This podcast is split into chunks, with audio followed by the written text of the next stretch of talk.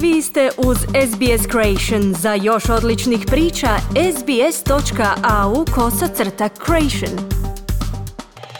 Slušate program radija SBS na hrvatskom jeziku, ja sam Marijana Buljan.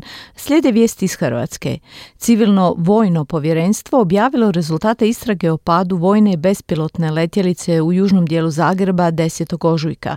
Predsjednik Milanović tvrdi da je sve to da bi se zaštitilo premijera Plenkovića. Kako stoji obnova nakon potresa u Sisku? Ukida se još epidemijskih mjera, ali kreće cijepljenje četvrtom dozom za najstarije i najugroženije. Hrvatska je usvojila zabranu prodaje proizvoda od plastike za jednokratnu upotrebu, ali je se ne drži. Više detalja u izvješću Enisa Zebića. Bespilotna letjelica koja se 10. ožujka navečer srušila na južni dio Zagreba imala je improviziranu eksplozivnu napravu. Pokazali su rezultati istrage o padu šest tona teške izviđačke letjelice iz sovjetske ere koja je pred mjesec dana kasno navečer pala 50 metara od paviljona Studenskog doma u Zagrebu. Glavna vještakinja za požar i eksplozive u Centru za forenzična ispitivanja Ivan Vučetić, Ivana Bačić. Nedvojbeno da je prilikom pada letjelice došlo do eksplozije uslijed aktiviranja improviziranog eksplozivnog sredstva kojeg je sačinjavalo tijelo aviobombe OFAB 100-120 sa upaljačem AVU ET 350F i eksplozivne tvari koja ne pripada skupini tradicionalnih vojnih niti privrednih eksploziva.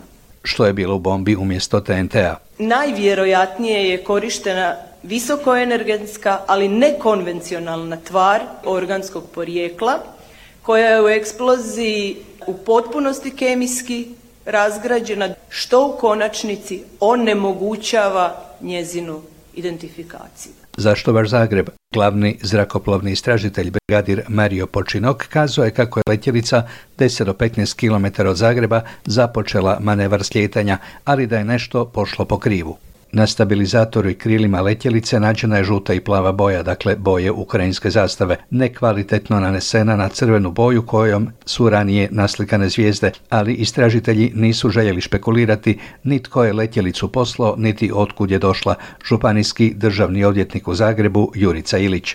Teško mi je zaključivati ko je preinačio letjelicu, ko je preinačio bombu i s kojim ciljem. Kad budemo znali ko je to radio, možda budemo dobili odgovore zbog čega. Istraga je odmah ustanovila da se radi o izviđačkoj letjelici Tu-141 koja je do pada u Hrvatskoj prošla kroz zračni prostor dviju država članica NATO-a, Rumunjske i Mađarske, ali su tamo, čini se, kad su je vidjeli na radarima, procijenili da je lažna uzbuna. Očito nije bila. Ukrajinske i ruske vlasti odmah su sljedećeg dana negirale da je letjelica koja je pala u Zagrebu ispeljena s područja pod njihovom kontrolom i za ispaljivanje prozvale drugu stranu. Hrvatski predsjednik Zoran Milanović, koji od početka prozivao premijera Plenkovića, a pogotovo ministar obrane Marija Banožića za pretjerano dramatiziranje, a Banožića i za nekompetentnost, tvrdi da je sve ovo da bi se zaštitilo premijera Plenkovića, koji je tvrdio da je bespilotna letjelica imala eksploziv. Trebalo je formirati državnu komisiju. Ovo su izvanredni događaji. To se nije dogodilo nikad i vjerojatno neće nikad. Vjerujem da neće. Ako to date Dorhu da radi, koji je za to nepripremljen, neekspertan, koji na kraju krajeva nema personalnu jurisdikciju, koga će optužiti? Protiv koga će dići optužnicu? Protiv Sergeja ili Serhija? Rusa ili Ukrajinca? U Sisku je gradskim sredstvima krenula obnova osnovne škole Viktorovac građana 80. godina prošlog stoljeća koja je bila oštećena u potresu, ali ne toliko da se u njoj ne može održavati nastava. Sisačka socijaldemokratska gradonačelnica Kristina Ikić-Baniček nezadovoljna ukupnim tempom obnove nakon potresa koje je krajem prosinca 2020. pogodio šire područje Siska i Petrinje. I ovo je zapravo primjer kako treba pristupati obnovi nakon potresa, dakle čim prije i sa vlastitim sredstvima, budući da smo čekali državu, vjerojatno još ne bi imali niti izrađenu dokumentaciju. Gradovi nemaju ovlasti provoditi obnovu osim na vlastitim objektima. Trenutno smo u fazi da će obnova daljnjih objekata oštećenih ovisiti o tome koliko brzo ćemo dobiti rješenja o prihvaćanju ili odbijanju naših zahtjeva za fond solidarnosti. Za sada smo dobili jednu odbijenicu, a to je za objekt Malog Kaptola, dakle koji je zaštićen objekt kulturne baštine. Nadamo se da će ostali projekti ipak proći i da će Ministarstvo kulture shvatiti da grad Sisak isto tako zaslužuje pomoć kao i sve ostale jedinice lokalne samouprave. I dalje je problem obnova domova sisačkih građana. Ono što čime nismo zadovoljni je obnova dakle više stambenih zgrada budući da evo na obljetnicu potresa 29.12. smo posjetili sa predsjednikom Republike stanare zgrade u kojoj je dakle 150 stanova oštećeno tada im je bilo uh, uručeno rješenje od gospodina Hanžeka da će u roku mjesec dana doći stručnjaci koji će procijeniti da li zgrada treba ići u sanaciju ili u rušenje. Do današnjeg dana, četiri mjeseca iza toga, ništa se od toga nije dogodilo. U Hrvatskoj su ona za 24 sata zabilježena 1142 nova slučaja zaraze koronom, pa je broj aktivnih slučajeva ukupno 5999. Od tog broja njih 641 je na bolničkom liječenju, a 27 na respiratoru. Preminulo je pet osoba. Nastavlja se sa liberalizacijom mjera. Od srijede je ukinuta obavezna karantena nakon kontakta sa osobom oboljelom od korone i to bez obzira na cijepni status ili povijest preboljevanja. Ivana Pavić-Šimetin iz Hrvatskog zavoda za javno zdravstvo. Uzimajući obzir značajke ove omikron varijante koje sad imamo cirkulaciji e, i činjenice da nam se smanjuje broj novo oboljelih, evo na današnji dan imamo 30% manje novo oboljelih nego prije tjedan dana, a 50% manje nego prije dva tjedna. S obzirom na sve te činjenice smatramo da je ovo sad primjerena mjera i nešto što će osigurati dovoljnu razinu sigurnosti, a opet ljudima olakšati i uljepšati život. Predstojnik klinike za zarazne bolesti u Splitu Ivo Ivić nagledao se tragedije u ove dvije godine, ali i on podupire ovu odluku.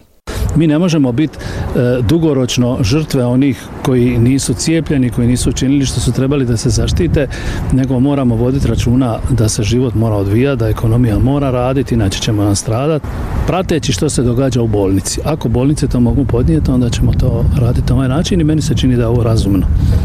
Od srijede kreće i docijepljivanje drugim boosterom, odnosno četvrtom dozom za starije od 80 godina i starije od 65 godina koji su u ustanovama socijalne skrbi. Iva Pavić-Šimetin. Sad treba organizirati ponovno cijepljenje u domovima za starije i nemoćne na isti onaj način na koji se organiziralo cijepljenje u onoj prvoj fazi cijepljenja prije godinu dana. S tim da će u domovima trebati par dana da se organizira, a za naše e, sugrađane koji imaju 80 i više godina oni mogu doći na bilo koji punkt i cijepiti se već danas. Aktivisti na vladine udruge Zelena akcija održali su u srijedu prosvjet performans pred Ministarstvom gospodarstva i održivog razvoja. Iako je Europska direktiva o jednokratnoj plastici obavezala države članice Europske unije, dakle i Hrvatsku, da do 31. srpnja prošle godine donesu mjere potrebne za postizanje trajnog smanjenja potrošnje plastičnih proizvoda za jednokratnu uporabu, naravno mi to nismo napravili. Zato su ekološki aktivisti u srijedu reagirali tako da su pred zgradom resornog ministarstva postavili transparent sa natpisom Imate rupu u zakonu. Ukinite dijeljenje plastičnog smeća. Ana Marija Mileusnić u ime Zelene akcije. Zahtijevamo ovim putem da se hitno odredi rok nakon kojeg više neće biti moguće naći zabranjene plastične proizvode na hrvatskom tržištu. Naime, e, Zelena akcija i platforma za borbu protiv zagađenja jednokratnom plastikom u Hrvatskoj tijekom ožujka provele su neformalno terensko istraživanje koje nam je pokazalo da se usprkos zabrani tih predmeta oni i dalje mogu naći na tržištu. To e, govori o potencijalnom kršenju zakona od strane proizvođača i uvoznika koji i dalje nastavljaju sa uvozom, odnosno isporukom isporukom tih proizvoda i nakon 31. srpnja koji je bio zakonski rok za e, prestanak e, s takvom praksom. Pred kraj pobičaju tečaj najzanimljivih stranih valuta po tečajnici Hrvatske narodne banke. Za 100 eura mogli biste dobiti 753 kune, za 100 švicarskih franaka 745 kuna, za 100 američkih dolara 695 kuna i za 100 australskih dolara 516 kuna. Mi smo stigli u pravo toplo proljeće, miline i gušt hodati naokolo i uživati. Sljedeći tjedan opet malo svježi, ali to je to. Sretan vam uskrs kojeg će moja obitelj provesti na malom izletu na more. Pozdravi do slušanja, a sada natrag u studija. Kliknite like, podijelite, pratite SBS Creation na Facebooku.